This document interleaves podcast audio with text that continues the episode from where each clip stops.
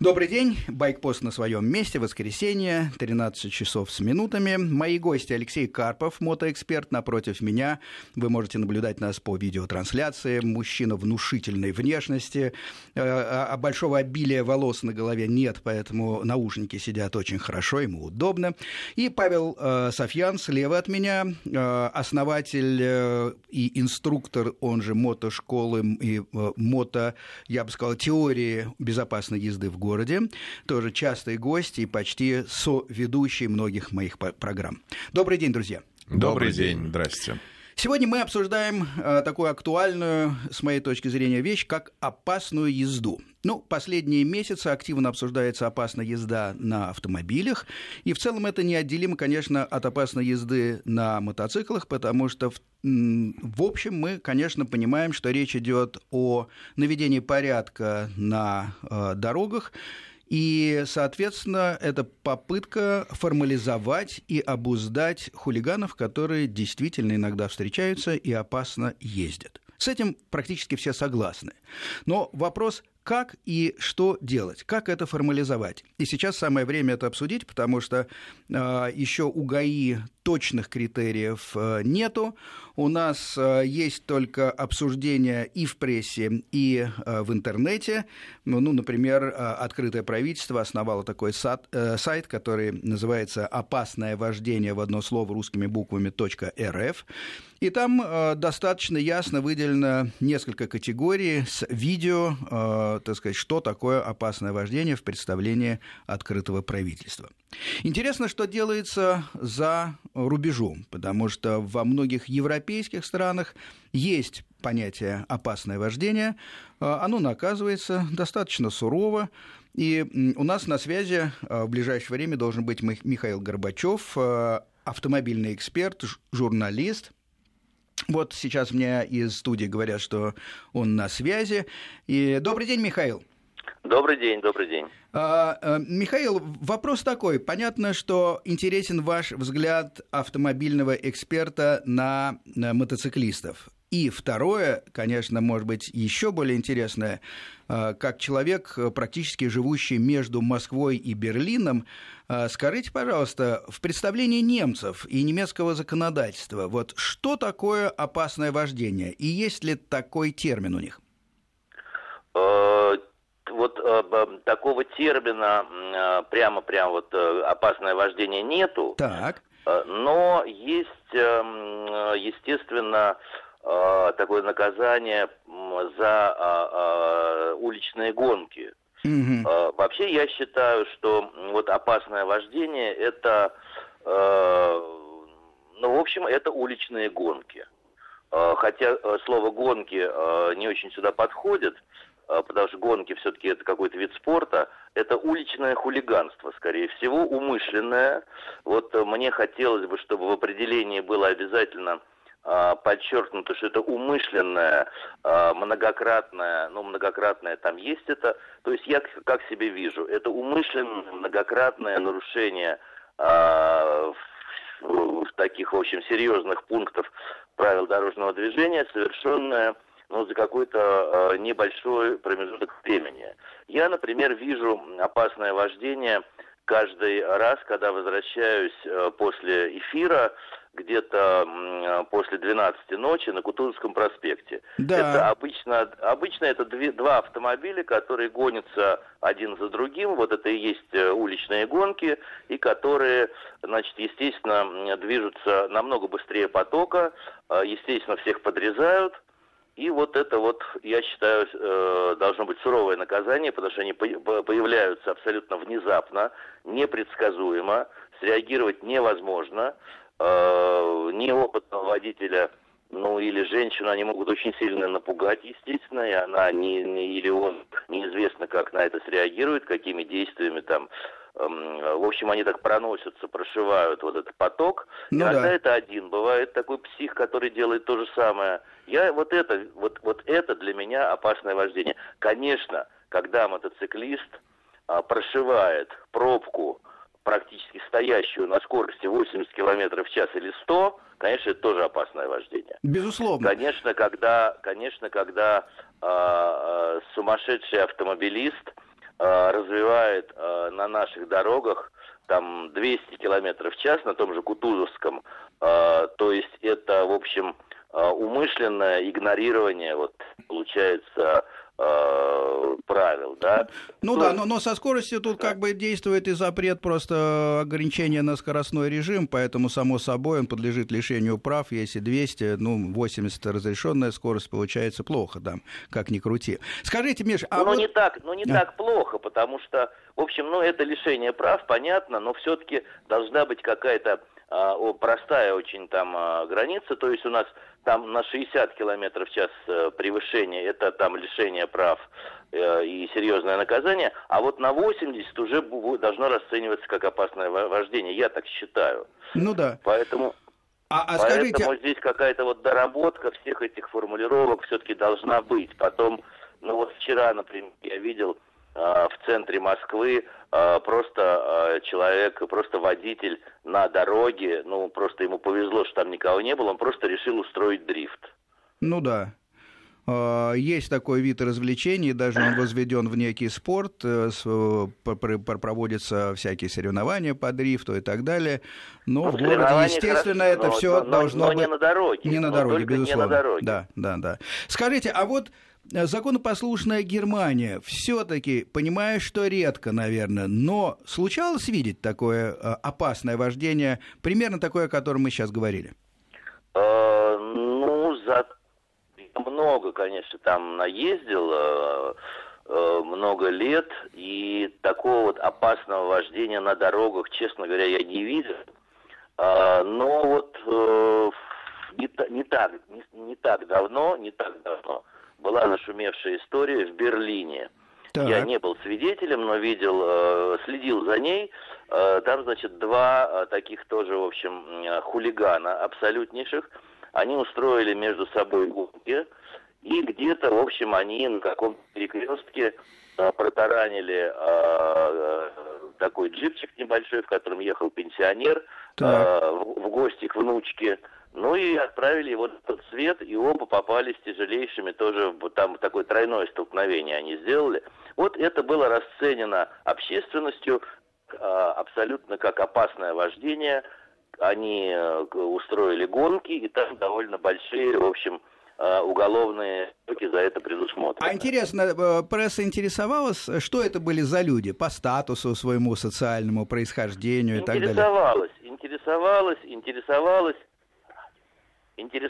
это был, значит, один из них, такой довольно странный тип, который вроде как чуть ли нигде не работал, но тем не менее был на дорогой иномарке. Знакомые образы по России, да. Второй был тоже какой-то довольно странный, чуть ли не портье из дорогой гостиницы. В общем, какие-то странные довольно типы. Это были, конечно, такие... мутные персонажи. То есть из группы риска были люди, скажем так. Понятно. Спасибо большое за мнение и высказанные идеи. Мы сейчас тогда пойдем дальше. Будем говорить... Давайте пойдем по сайту опасноевождение.рф, потому что это действительно достойно уважения сайт. Это попытка публично обсудить проблему опасного вождения. И, собственно, там видео выложено, и есть 6 категорий опасного вождения. Шашки. Это многократное перестроение, то, собственно, с чего ГИБДД все это и начало. Если вы помните, говорилось о том, что это неоднократные перестроения, которые, что важно, заканчиваются или аварийной ситуацией, или представляют какую-то угрозу. Поговорим об этом чуть дальше. Нервяки, еще такое очень доходчивое там было название на этом сайте, это подрезание при перестроении. Действительно, всем знакомо. Вы едете, кто-то с размаху вклинивается между вами и впереди идущей, допустим, машины, некорректно, вам приходится или шевельнуть рулем, или притормозить, в общем, вызывает большое раздражение, согласен, и опасно. Торопыги. Это несоблюдение безопасной дистанции. Господи, кому это не знакомо? Висит на хвосте у вас, на бампере, можно сказать, человек, нервно ягозит и справа влево, иногда еще светит фарами. Да, противно. Грядки. это несоблюдение бокового интервала. И вот тут вот особая история, потому что на сайте в качестве примера фигурирует мотоциклист. Действительно, он едет между рядов, плохо это заканчивается на видео, как и все остальное видео, которое там есть. Это несоблюдение бокового интервала. Воспитатели – это еще одна такая категория. Это резкое торможение перед другим транспортным средством. Ну, кто-то кому-то не понравился, и человек считает своим долгом обогнать, встать в полосу впереди и потом затормозить и, так сказать, всячески учить уму-разуму, а другой человек это должен запомнить. Это воспитатели. И упертые. Это люди, которые, когда вы выходите на обгон и видите впереди вдалеке надвигающийся грузовик, начинают прибавлять тоже оборотов и скорости и таким образом как-то препятствуют обгону. Ну, есть и другие, наверное, всякие методы препятствия обгона. Вот 6 категорий, которые есть на этом сайте. Давайте для начала, наверное, это не конечный, можно еще что-то или подкатегории выделить. Но начнем с обсуждения этих вещей. Ваше мнение? Ну, честно Павел. Говоря, да, я не берусь обсуждать, не хотел бы, вернее, обсуждать именно конкретно эти вещи. То есть я бы хотел сначала обсудить всю эту идею на более высоком уровне, потому что это уже конкретные 6 решений, и, как вы правильно сказали, могут быть еще, а может быть, надо какие-то там из этих скорректировать, но это немножко другой взгляд, это технический взгляд. Метод дедукции хотите применить, как нет, говорил Шерлок Холмс? Давайте начнем с главного. А просто это называется в менеджменте helicopter view, да? Helicopter view. Посмотреть сверху. Взгляд сверху, да. Алексей, ваше мнение? Ну, мое мнение таково, что действительно это некая классификация, достаточно условная, я с Павлом согласен. Можно что-то добавить, можно что-то убрать. Но я хочу сказать, что мы все так или иначе сталкивались, как водители с многолетним, более 30 лет у всех, я уверен, стажа езды на автомобиле, и на мотоцикле, и на скутере, и на чем угодно. И мы все с этим сталкивались. И я хотел бы попытаться сейчас это преломить в плане нашего опыта также водительского, потому что, коль скоро нас представили как экспертов, я считаю, что я именно эксперт в том плане огромного опыта езды и междугородней езды, международной езды, езды за границей и езды здесь. И мы должны попытаться понять, что нам-то не нравилось. И многое то, что я вижу в этой классификации, мне оно не нравится, действительно. Павел, взгляд с вертолета сверху. Начинайте. Да. Давайте попробуем. То есть, в принципе, действительно, мы, когда ездим по улицам, никто не будет отрицать, нас периодически напрягает поведение окружающих водителей, и мы называем это, мы не делаем жестких критериев никаких, но называем это, да, агрессивный. Вот он неправильно ездит, он агрессивно ездит, и мы это как-то интуитивно чувствуем. Да. У нас нет жестких критериев. Мы не говорим, он агрессивно едет, потому что у него вот тут скорость на 30,5 километров была больше, чем у меня, а вот там он перестроился не за 2 секунды, а за 1 секунду и 0,7. И это вот...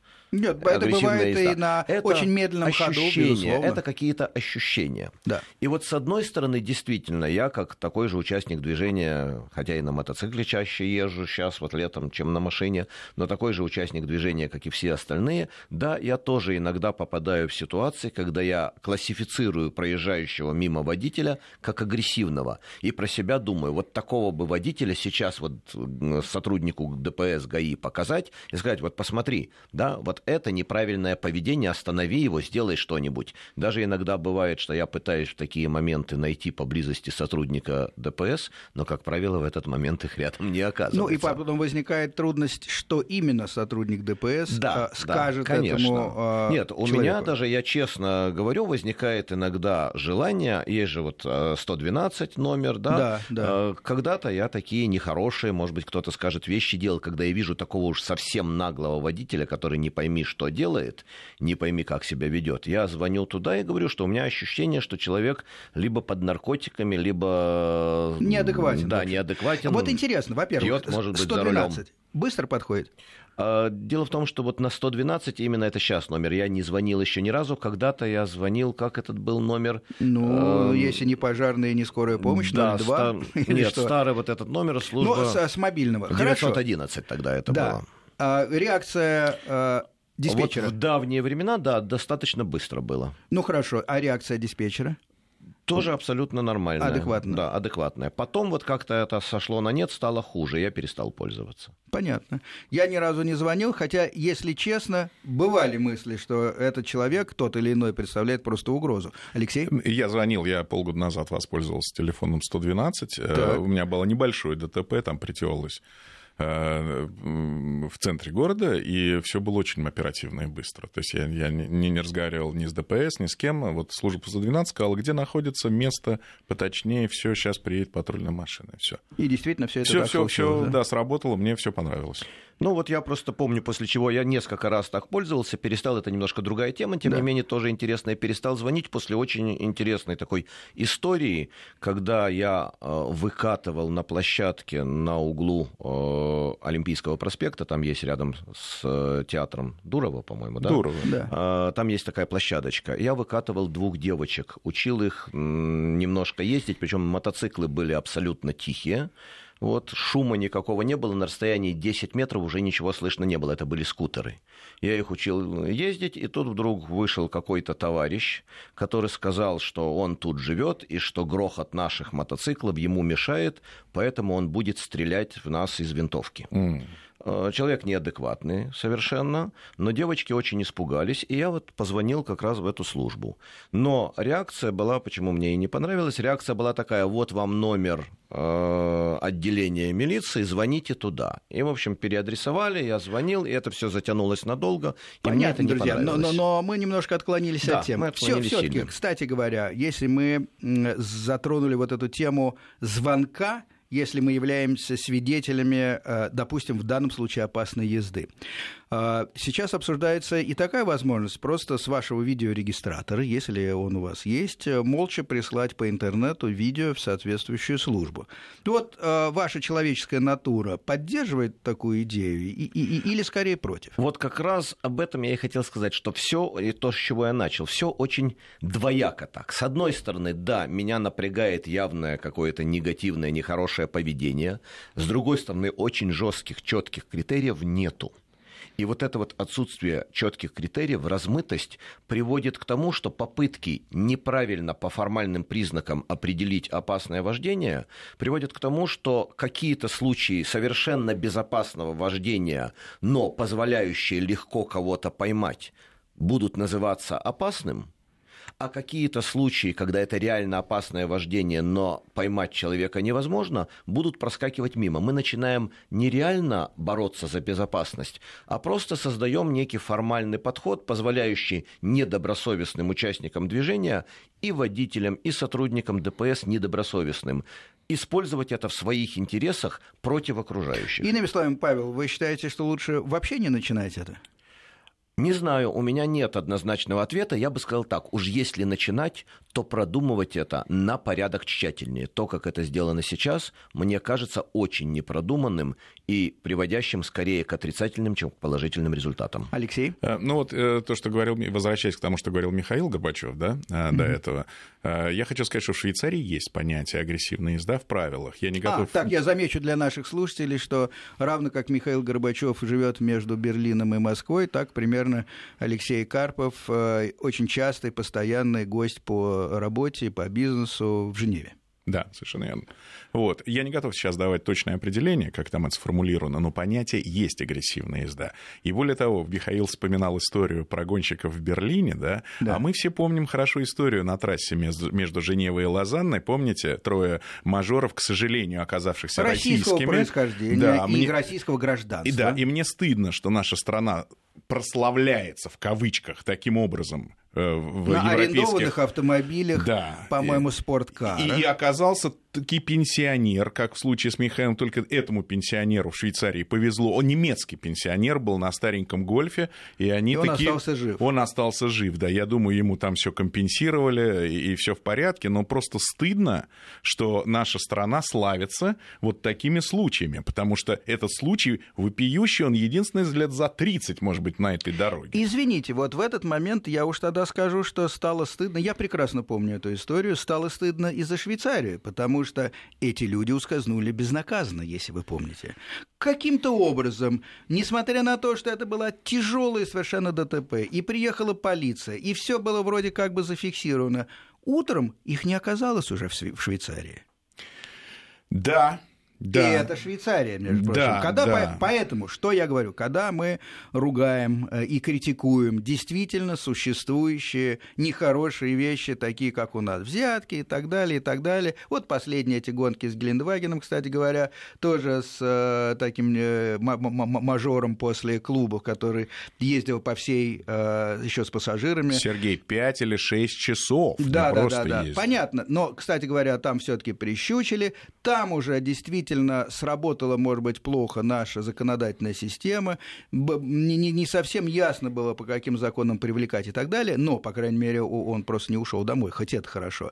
Значит, поэтому я что призываю? Да, мир несовершенен, наша страна, так сказать, и тоже несовершенна, и взятки берут, но, по моему мнению, вот если все это, так сказать, переводить и на нашу тему, на опасную агрессивную езду, все-таки с чего-то надо начинать, и мне кажется, что вот как раз сейчас, когда идут дискуссии, то есть понятно, что этот закон принят, но пока вот разрабатываются действительно критерии, самое главное вот разработать действительно правильные и объективные критерии, потому что во многих странах, в том числе и в некоторых штатах США, все это держится на абсолютно личном субъективном восприятии полицейского. Вплоть до того, что на горной дороге может быть услышан визг резины, идущей машины, и мотоцикл все-таки редко пищит колесами, да?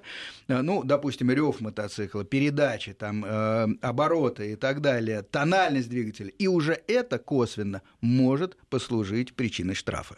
Вот вам субъективная абсолютная оценка. Значит, что мы хотим сейчас от наших полицейских?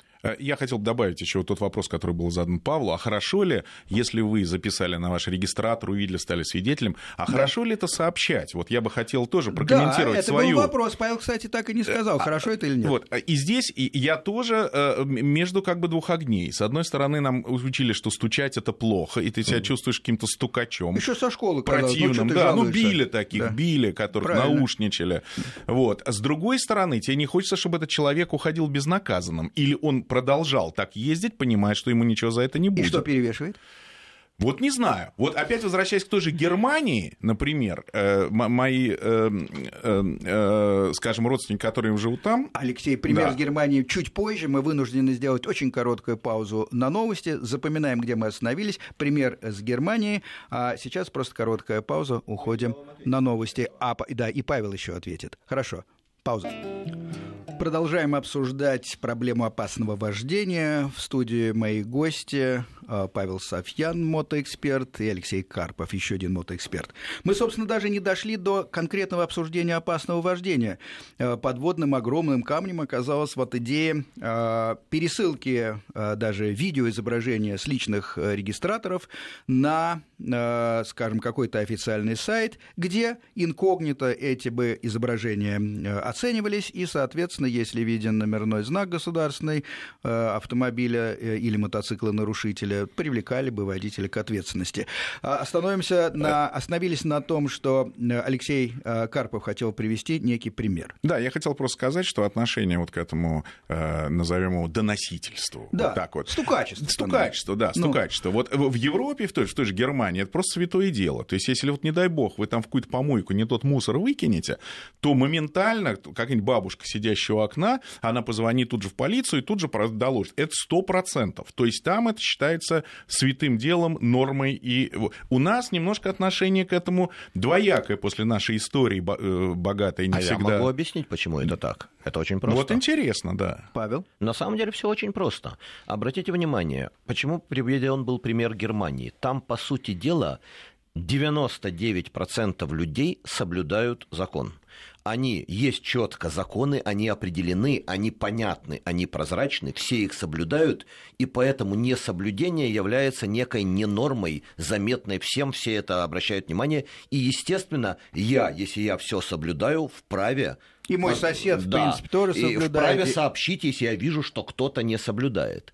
У нас это превращается в стукачество по очень простой причине. Мы сами, у нас у всех рыльца в пушку. Мы не очень строго соблюдаем законы. То есть мы себе что-то позволяем. Мы берем пример движения по дорогам, да? На самом деле мы себе позволяем сами, ну, перестроение там где-то, да ладно, тут не видно, тут это было не опасно и так далее. Ну-ка, пушок, так сказать, давайте посмотрим. Вы сегодня приехали, кстати говоря, на мотоцикле. Единственное, несмотря на погоду, несмотря на холодный месяц июля и так далее. Далеко, на машине я бы не успел. Отлично. Вы нарушали правила дорожного движения по пути? Да, к сожалению, несколько раз нарушал. Хорошо. Отступил обычно, когда говорят о себе. Ну, я не буду говорить отступил, да, я говорю, то есть формальные правила я нарушал, там получалось... Права можно было отобрать? Да, по-моему, там были нарушения, которые... Окей. И еще после этого вы хотите присылать видео о других нарушителях? Вот именно поэтому я и говорю, что если я сам понимаю, что я допускаю мелкие нарушения там, где...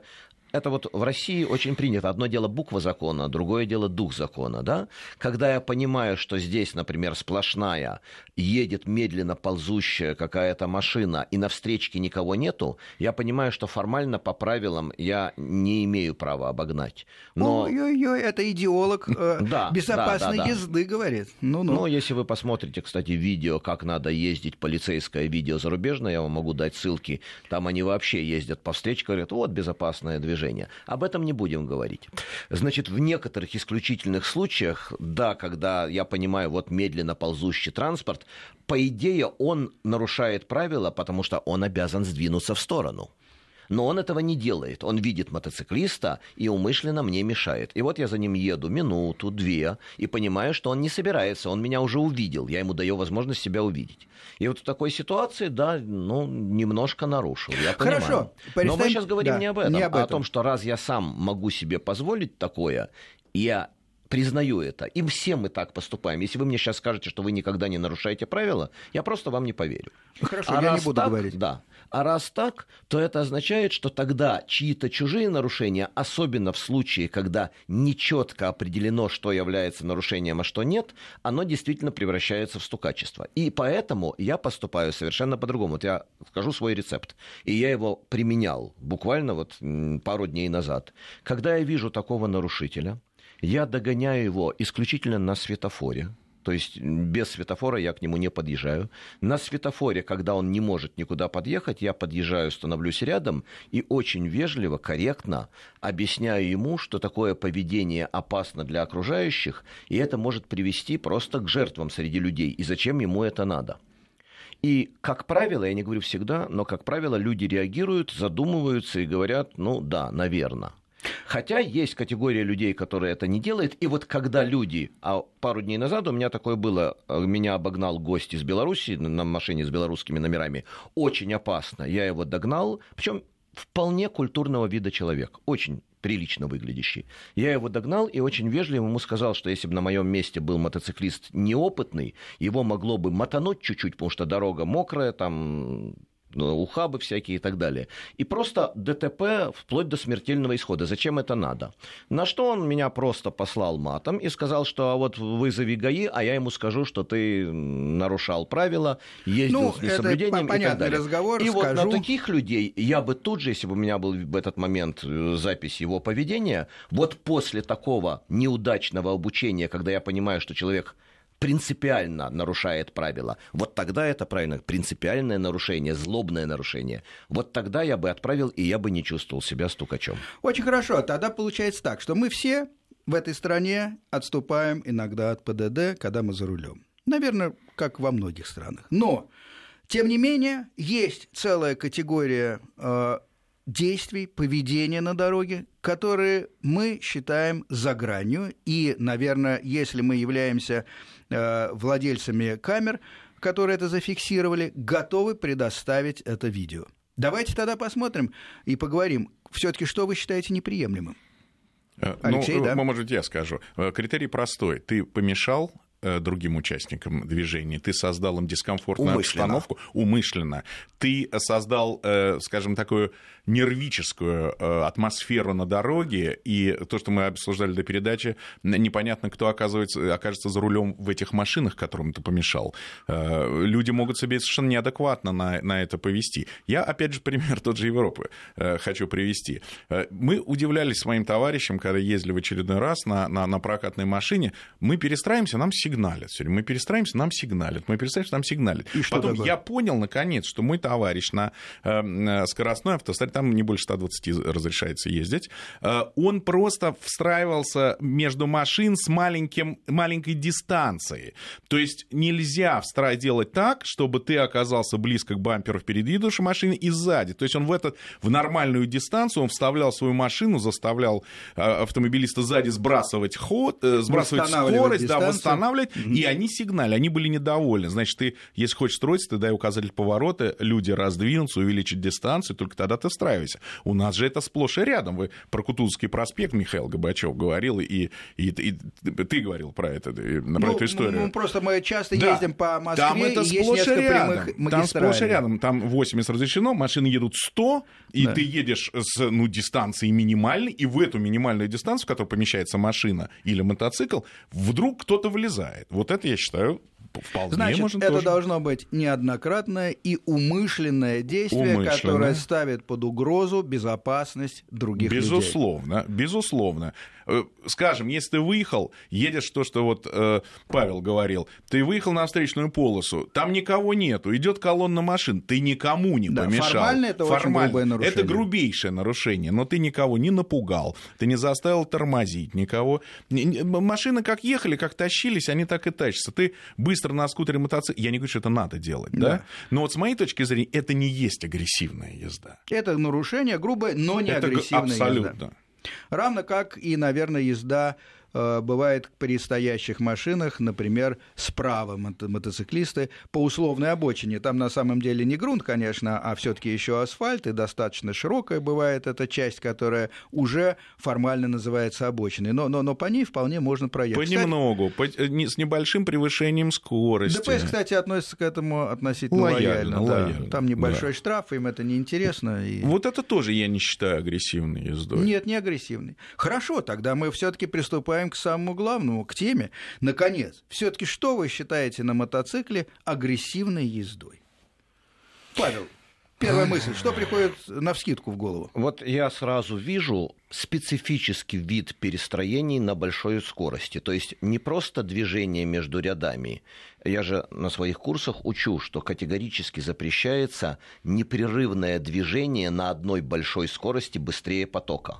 Что мотоциклист для безопасной езды должен двигаться рывками, таким дискретным движением. Я становлюсь в ряд, 30 секунд, например, двигаюсь в ряду, оцениваю ситуацию, определяю куда, после этого безопасно для себя и окружающих перестраиваюсь, может быть, в другой ряд и там какое-то время еду.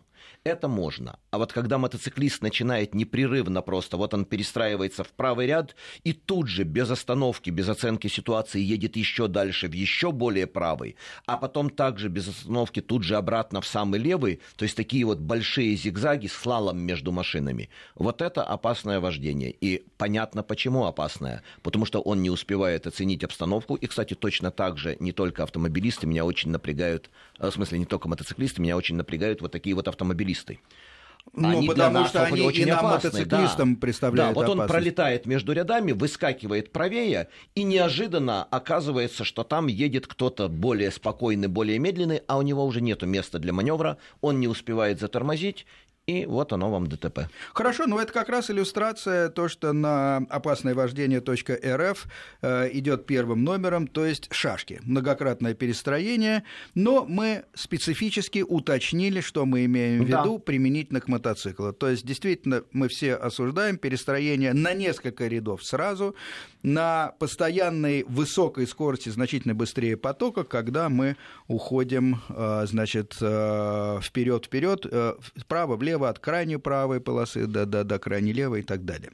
Хорошо, короткую делаем паузу на новости и возвращаемся в студию. Возвращаемся в студию после перерыва на новости. Алексей Карпов, мотоэксперт, Павел Софьян, инструктор и основатель школы, и Сергей Фонтон, ведущий с вами. Обсуждаем опасное вождение. И пробегаясь по сайту опасноевождение.рф, мы применительно к мотоциклам укоснулись только шашек, так называемых. Это многократных перестроений. Все мы втроем сошлись во мнении, что мотоциклисты, да, бывают такое, это применимо к мотоциклам. Это действительно опасно. И главный критерий, когда мотоциклист на высокой скорости, значительно выше, чем скорость потока, перемещается хаотично по рядам. Не на один ряд, на два перестраивается, от левого крайнего до полосы у обочины и обратно и так далее. Это действительно опасно, это заканчивается плохо. Единственное отличие от автомобилей то, что это плохо в первую очередь для мотоциклиста, хотя это бывает очень плохо для других участников движения, потому что если начинается авария, экстренные торможения, то трудности нарастают буквально как снежный ком. То есть кто-то может вылететь и навстречу, и на самом деле может очень много пострадать народу на автомобилях тоже. Следующий пункт – нервяки, так вот назвали на этом сайте опасноевождение.рф. Это подрезание при перестроении. Для мотоциклистов это, по-моему, менее характерная деталь, да, Павел, что скажете? Очень по-разному, на самом деле, есть мотоциклисты, которые не то чтобы подрезают, это они так считают, что поскольку у них скорость заведомо выше, и они хорошо рассчитывают. Да, они обгоняют машину и тут же встраиваются обратно в ряд. У нас на курсах я учу ни в коем случае этого не делать, потому что вы попадаете в мертвую зону, вы не даете время на реакцию. Не дай бог, в этот момент что-то произойдет, и мотоцикл падает. Опасность при падении на средних скоростях, я не говорю 200 плюс, но при относительно нормальных скоростях, даже скорость 120-150, падение без встречи с препятствиями правильное, оно может остаться... И не так уж плохо мотоцикл поцарапается, да, вы там обдерете одежду, но в общем ничего критичного. Критична встреча с препятствиями, с другим автомобилем. В том числе критично, если вас догоняет автомобиль и наезжает на вас. А именно это происходит, если вы если у него под бампером. Да, прямо под бампер встроились, особенно это справедливо грузовикам. Я, когда вывожу группы, всегда говорю, обгоняя грузовик, дайте запас 30 метров. Обогнали его на 30 метров вперед, и только потом возвращаетесь обратно в свой ряд. Он тогда вас увидит, и даже если в этот момент что-то произойдет, он успеет затормозить. Алексей, мнение ваше? Нет, абсолютно верно. И еще я хотел добавить тому, что Павел сказал, что очень часто, и мы знаем, это очень плохой случай на Риге был, на трассе Балтия, федеральной трассе Балтия, это отбойник. Это отбойник. И если в той же Германии, то, что видел фотографии, Михаил Горбачев публиковал на Фейсбуке, есть противоподкатные, на поворотах защитные стоят, которые эти столбы защищают. Да. Это Unterfahrenschutz называется, защита против подката у немцев. То у нас этого просто нет. И человек погиб тогда, это известная знаковая была авария. Казалось бы, да, одностороннее движение. На встречку ты не попадаешь, он и не попал на встречку. Машины попутные, но в данном случае отбойник сыграл роковую роль. Инженерное оборудование дорог – это отдельная совершенно тема. Действительно, очень пока у нас мало делается, кстати, для машин, но для мотоциклистов совсем почти ничего не делается. Очень опасные есть вещи, можем поговорить как-нибудь. Но, тем не менее, понятно, мы перестраиваемся, и, конечно, не надо залезать под бампер идущего машины сзади, но это достаточно, по-моему, ясно большинству, по крайней мере, мотоциклистов, поэтому это достаточно редкий случай. Хотя, наверное, если всё-таки... Не редкий, к сожалению, случай. Именно из-за того, что мотоциклист уверен в своих скоростных возможностях. Очень хорошо. Есть опасное вождение. Мы говорим, преследовать за это. Это что? Однократно неудачно перестроился? Или это должно быть стилем езды? Наверное, как стиль. Если однократно, бывает, что просто не было такой возможности. Не было возможности, бывает, ошибся человек. Тут все-таки критерий целенаправленно запланировано, и это значит стиль езды, равно как и шашки. Это тот пример, о котором я говорил, когда нам сигналили. Вы влезаете в дистанцию, где место, но только на мотоцикл, но запаса никакого. Ни водителя сзади, ни перед автомобилем спереди. То есть вы вынуждаете меня отодвинуться дальше. Да, я как уже водитель автомобиля говорю, что... нередки эти случаи, нередки. В туннелях, в опасных местах, на эстакадах мотоцикл встраивается, там места нет. Я вынужден уже... А если в тот момент, когда он строился, не дай бог, что-то произойдет, о чем Павел говорил, вот самая страшная вещь. Понимаете, вот эти несколько секунд, когда машины едут и мотоцикл впритык, и, не дай бог, экстренное торможение спереди в этот момент настанет, это все, это аварии без всяких вариантов. Спереди действительно экстренное торможение. Следующий пункт. Торопыги. Несоблюдение безопасной дистанции. Ну что, часто мы наблюдаем мотоциклиста, висящего на бампере у машины? Да, достаточно часто, на самом деле, но недолго. Недолго. Значит, мне кажется, что как отдельный пункт для мотоциклов, как опасное вождение, наверное, может быть, но все-таки это мало актуально. Потому что мотоциклист, как правило, или находится справа или слева от корпуса машины, ведь мы все стараемся еще избегать мертвых зон, да, соответственно, просто посередине, ровно, симметрично посередине машины висеть на бампере вообще мотоциклу нет смысла, потому что, как правило, он хочет уйти вперед, а для этого, так сказать, надо быть где-то с краю, или справа, или слева. Ну, да, это продиктовано очень многими соображениями безопасности, и то, что, кстати говоря, если вы висите посередине по оси симметрии машины, машина-то может между колес пропустить, допустим, какую-нибудь консервную банку, а бывает и кирпич, а вы, так сказать, ничего не сумеете сделать. Мотоциклист немедленно наедет колесом на этот предмет, поэтому все мотоциклисты, сколько-нибудь разумные, избегают этого, даже если они склонны к опасной езде. Окей, грядки. Ну вот это грядки, несоблюдение бокового интервала. Огромная тема на самом деле, потому что в правилах ведь что говорится, что боковой интервал должен быть достаточен. И он, так сказать, нет вот сколько сантиметров, ни в метрической, ни в какой другой теме. Что делать с этим? Вот это, на мой взгляд, самая неоднозначная тема, и здесь очень тонкий момент, потому что если отнести к вот такому несоблюдению бокового интервала и обозначить как опасная езда любое движение между рядами, то это означает запретить мотоциклистам двигаться в пробках, пусть не спеша, но между рядами, снижая напряженность движения. Смотрите, на самом деле огромное количество мотоциклистов имеет и машины. Владеет машинами. Да, я бы сказал, 90% мотоциклистов все-таки не только владеют категорией «Б», но они просто активные пользователи автомобилей. Совершенно верно. Точно, конечно. И очень многие из них соглашаются, в том числе пересаживаются на мотоциклы и готовы ездить в дождь, ну, имея от этого некоторый дискомфорт по городу. Дождь, жара, экипировка все-таки требует определенного терпения. Они это делают именно для того, чтобы не иметь проблем с пробками. Конечно, это огромный факт. Они при этом решают две задачи. И свою собственную, то есть... это... простите, да. это местные писки какие-то, да. Вот.